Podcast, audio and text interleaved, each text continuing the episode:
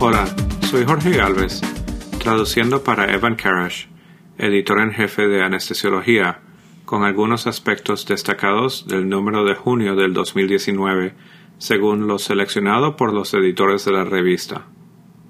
Comenzamos este mes con un estudio clínico que analizó datos electroencefalográficos para evaluar los patrones de conectividad funcional cerebral. Se utilizaron protocolos que tomaron en cuenta a la profundidad y duración de la anestesia quirúrgica. El estudio también buscó determinar si se existe un solo patrón de conectividad funcional del cerebro que se correlacione con la anestesia general durante la exposición anestésica prolongada. El estudio fue realizado por el Dr. Duan Lee de la Universidad de Michigan y sus colegas allí y en otros lugares, representando el grupo de investigadores de Recognition Study Group. Los investigadores analizaron datos electroencefalográficos en 30 participantes sanos que se sometieron a la inducción anestésica con propofol. Luego, los sujetos recibieron tres horas de anestesia con isoflurano a una concentración alveolar mínima de 1,3 ajustada por edad.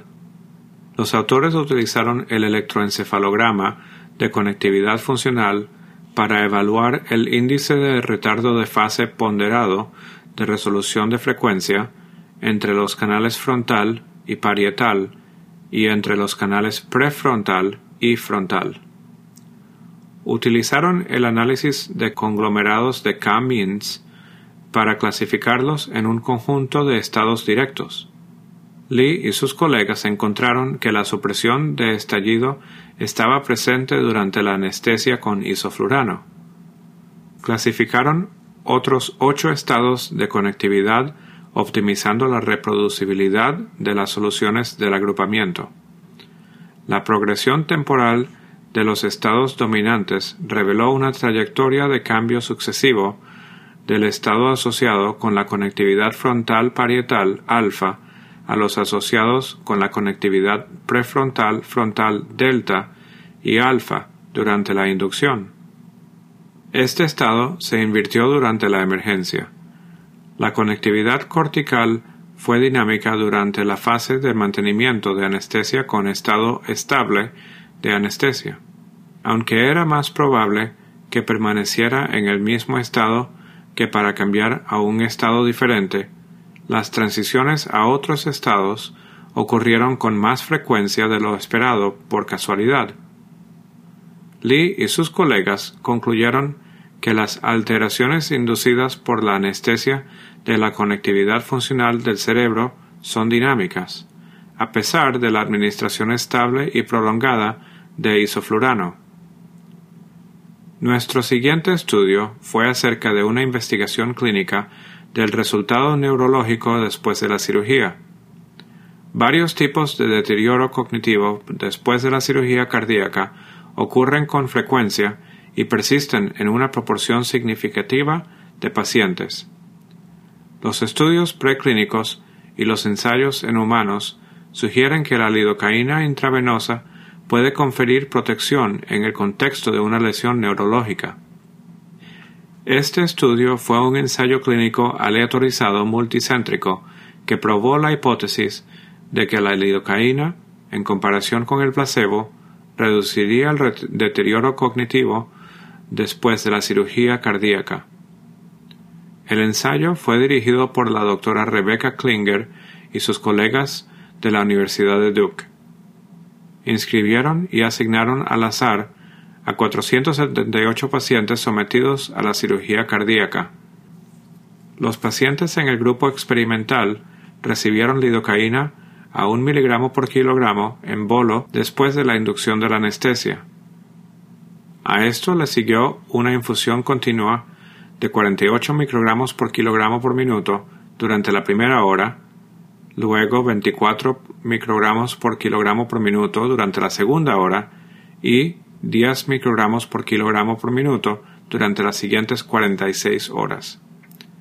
Los pacientes de control recibieron solución salina con cambios idénticos del volumen y frecuencia para preservar el cegamiento.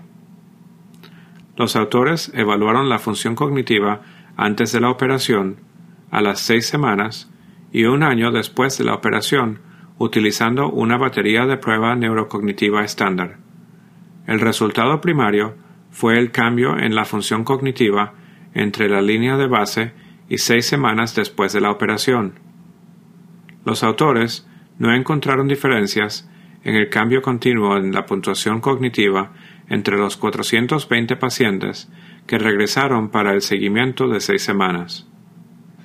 Aproximadamente el mismo porcentaje de pacientes con déficit cognitivo mayor a un desvío estándar en al menos un dominio a las seis semanas fue 41% del grupo de lidocaína versus 40% del grupo del placebo.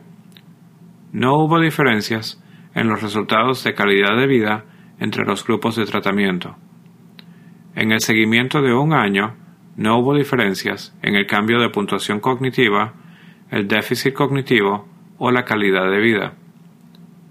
Klinger y sus colegas concluyeron que la lidocaína intravenosa administrada durante y después de la cirugía cardíaca no redujo el deterioro cognitivo postoperatorio. Nuestro siguiente estudio fue una investigación clínica de sedación para procedimientos dentales.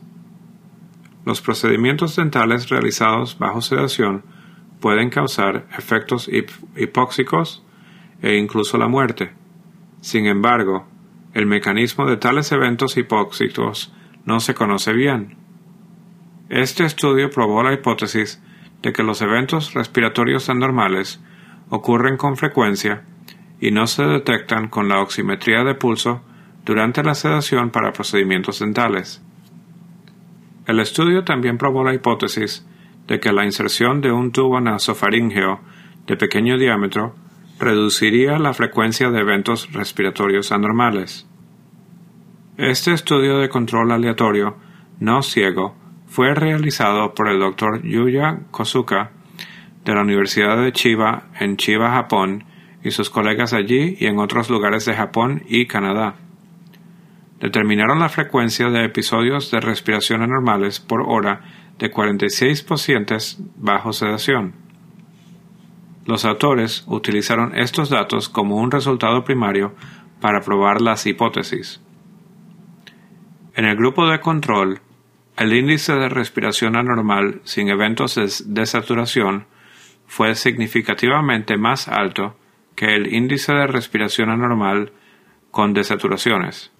El índice de respiración anormal obstructiva fue mayor que el índice de respiración anormal central y la mitad de los índices de respiración anormales fueron seguidos por respiración irregular. A pesar de la naturaleza obstructiva de la respiración anormal, el tubo nasofaringeo no redujo significativamente el índice de la respiración anormal. Kosuka y sus colegas concluyeron que la mayoría de los eventos de apnea o hipopnea obstructiva no eran detectables por oximetría de pulso. Además, el uso de un tubo nasofaringeo de diámetro pequeño para mitigar estos eventos fue de eficacia limitada.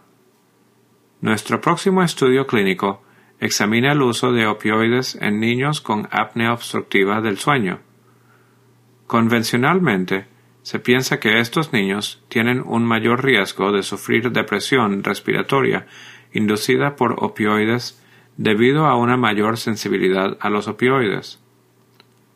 El doctor Michael Montana de la Universidad de Washington en San Luis y sus colegas allí y en la Universidad de Duke realizaron este estudio probaron la hipótesis de que los niños con apnea obstructiva del sueño tienen una mayor sensibilidad farmacodinámica a los efectos mióticos y depresores respiratorios del prototípico agonista opioide remifentanilo.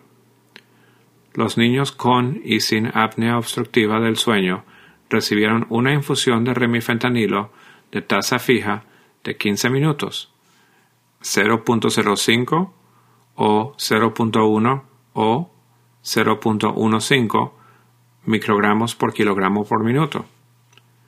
Cada grupo de dosis tenía cinco pacientes con y cinco sin apnea obstructiva del sueño. Las concentraciones de remifentanilo en plasma se midieron por espectrometría de masas. Los efectos de remifentanilo se midieron a través de la miosis, la frecuencia respiratoria y el dióxido de carbono al final de la exhalación. La farmacodinámica de remifentanilo, específicamente la relación miosis versus concentración plasmática, se comparó en niños con o sin apnea obstructiva del sueño. Los autores encontraron que la administración de remifentanilo dio lugar a miosis en pacientes con apnea no obstructiva del sueño y apnea obstructiva del sueño. No hubo diferencias en la relación entre la concentración de remifentanilo y la miosis entre los dos grupos en ninguna de las dosis. La dosis administrada de remifentanilo no afectó la frecuencia respiratoria ni el dióxido de carbono expirado en ninguno de los grupos. Montana y sus colegas concluyeron que no hubo diferencias en la relación de remifentanilo y miosis en niños con o sin apnea obstructiva del sueño. Nuestro próximo estudio propone un nuevo modelo de mortalidad perioperatoria pediátrica. Los modelos de estratificación de riesgos existentes para la mortalidad perioperatoria tratan las comorbilidades de los pacientes como factores predictivos, pero no consideran los riesgos inherentes a los procedimientos quirúrgicos. Este análisis retrospectivo fue realizado por la doctora Viviane Nasser del Hospital Infantil de Boston y sus colegas y en el Hospital para Niños Enfermos en Toronto. Utilizaron la base de datos pediátrica del Programa Nacional del Mejoramiento de la Calidad Quirúrgica del Colegio Americano de Cirujanos para demostrar la relación entre el riesgo quirúrgico intrínseco y la mortalidad a los 30 días. También desarrollaron y validaron un modelo de estratificación de riesgo accesible que incluye procedimientos quirúrgicos, comorbilidades del paciente y el estado físico. El resultado primario fue la incidencia de la mortalidad a los 30 días. De los 367.000 casos quirúrgicos, la incidencia de mortalidad general a los 30 días fue del 0,34%.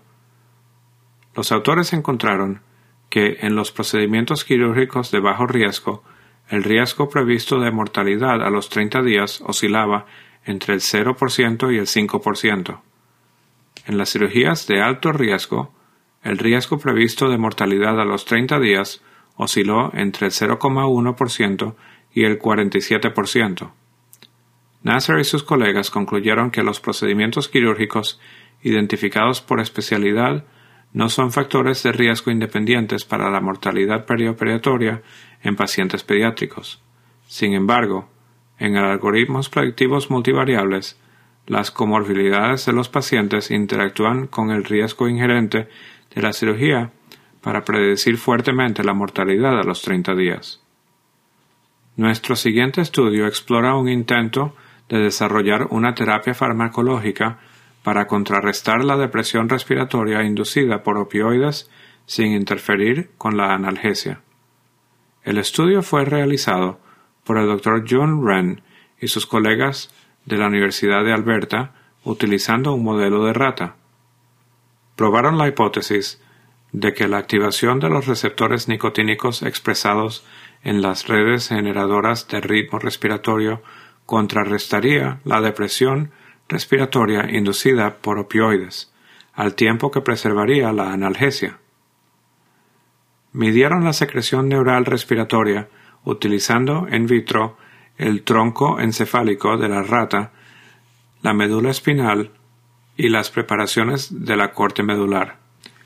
En vivo, utilizaron registros pletismográficos para examinar la ventilación, también utilizaron pruebas de nocicepción para examinar la analgesia y corregir los reflejos para examinar la sedación. Ren y sus colegas encontraron que la administración del agonista selectivo del receptor nicotínico alfa 4 beta 2 A85380 revirtió la depresión respiratoria inducida por en cachorros de rata neonatal en vitro y en vivo. En ratas adultas, la administración en vivo de A85380 proporcionó una reversión rápida de la disminución de la frecuencia respiratoria inducida por fentanilo sin efectos secundarios marcados. La administración de A85380 con fentanilo o remifentanilo redujo notablemente la depresión respiratoria y las apneas. Esta combinación también mejoró la analgesia inducida por fentanilo y disminuyó la duración nocifensiva inducida por formalina. Ren y sus colegas concluyeron que la nueva estrategia de atacar los receptores nicotínicos de aceticolina alfa 4B2 puede hacer avanzar el control de dolor y reducir la sobredosis y la depresión respiratoria inducida por opioides en ratas. En el primero de nuestros artículos de revisión de este mes, la doctora Luca Bigatello de la Universidad de Tufts y el doctor Antonio Pesenti de la Universidad de Milán examinan la fisiología respiratoria, uno de los temas más fundamentales de la anestesia. El conocimiento de los principios fisiológicos básicos de la respiración ayuda a los anestesiólogos en la inducción y el mantenimiento de la anestesia general, el suministro de ventilación mecánica, la interrupción del soporte mecánico y farmacológico y el retorno del paciente al estado preoperatorio. Los autores se centran en el intercambio de gases y la mecánica respiratoria con la fisiología de cada uno de ellos como base de estados anormales. También revisan el camino del oxígeno del aire a la arteria y del dióxido de carbono en el sentido opuesto, y tienen las causas de la hipoxemia y de la hipercarbia basadas en estos senderos. Finalmente, presentan las acciones de presión, flujo y volumen como los determinantes normales de la ventilación y revisan las anomalías resultantes en términos de cambios, de resistencia y cumplimiento. En nuestra segunda revisión, el Dr. Logan Voss, de la Junta de Salud del Distrito de Waikato, Hamilton, en Nueva Zelanda, y sus colegas en Alemania y los Estados Unidos revisan lo que sabemos acerca de cómo los anestésicos alteran la dinámica cerebral para causar la pérdida de conocimiento. Revisan la evidencia de que la actividad de la red cortical es particularmente sensible a los anestésicos generales. Sugieren que la interrupción de la comunicación en y entre las regiones del cerebro cortical es un mecanismo común de la anestesia. Los autores sostienen que esta interrupción en última instancia produce pérdida de conciencia. Revisan datos de cortes cerebrales agudos y cultivos organotípicos que muestran que los anestésicos con diferentes mecanismos moleculares de acción comparten en común la capacidad de perjudicar la comunicación neurofisiológica. Si bien quedan muchas preguntas, las investigaciones ex vivo e in vivo juntas sugieren que es posible lograr una comprensión unificada tanto de la anestesia clínica como de la base neuronal de la conciencia. Gracias por acompañarme en esta breve exploración del trabajo emocionante que se está realizando en nuestra especialidad. Volveré en unas pocas semanas con los aspectos destacados de la edición de julio de anestesiología.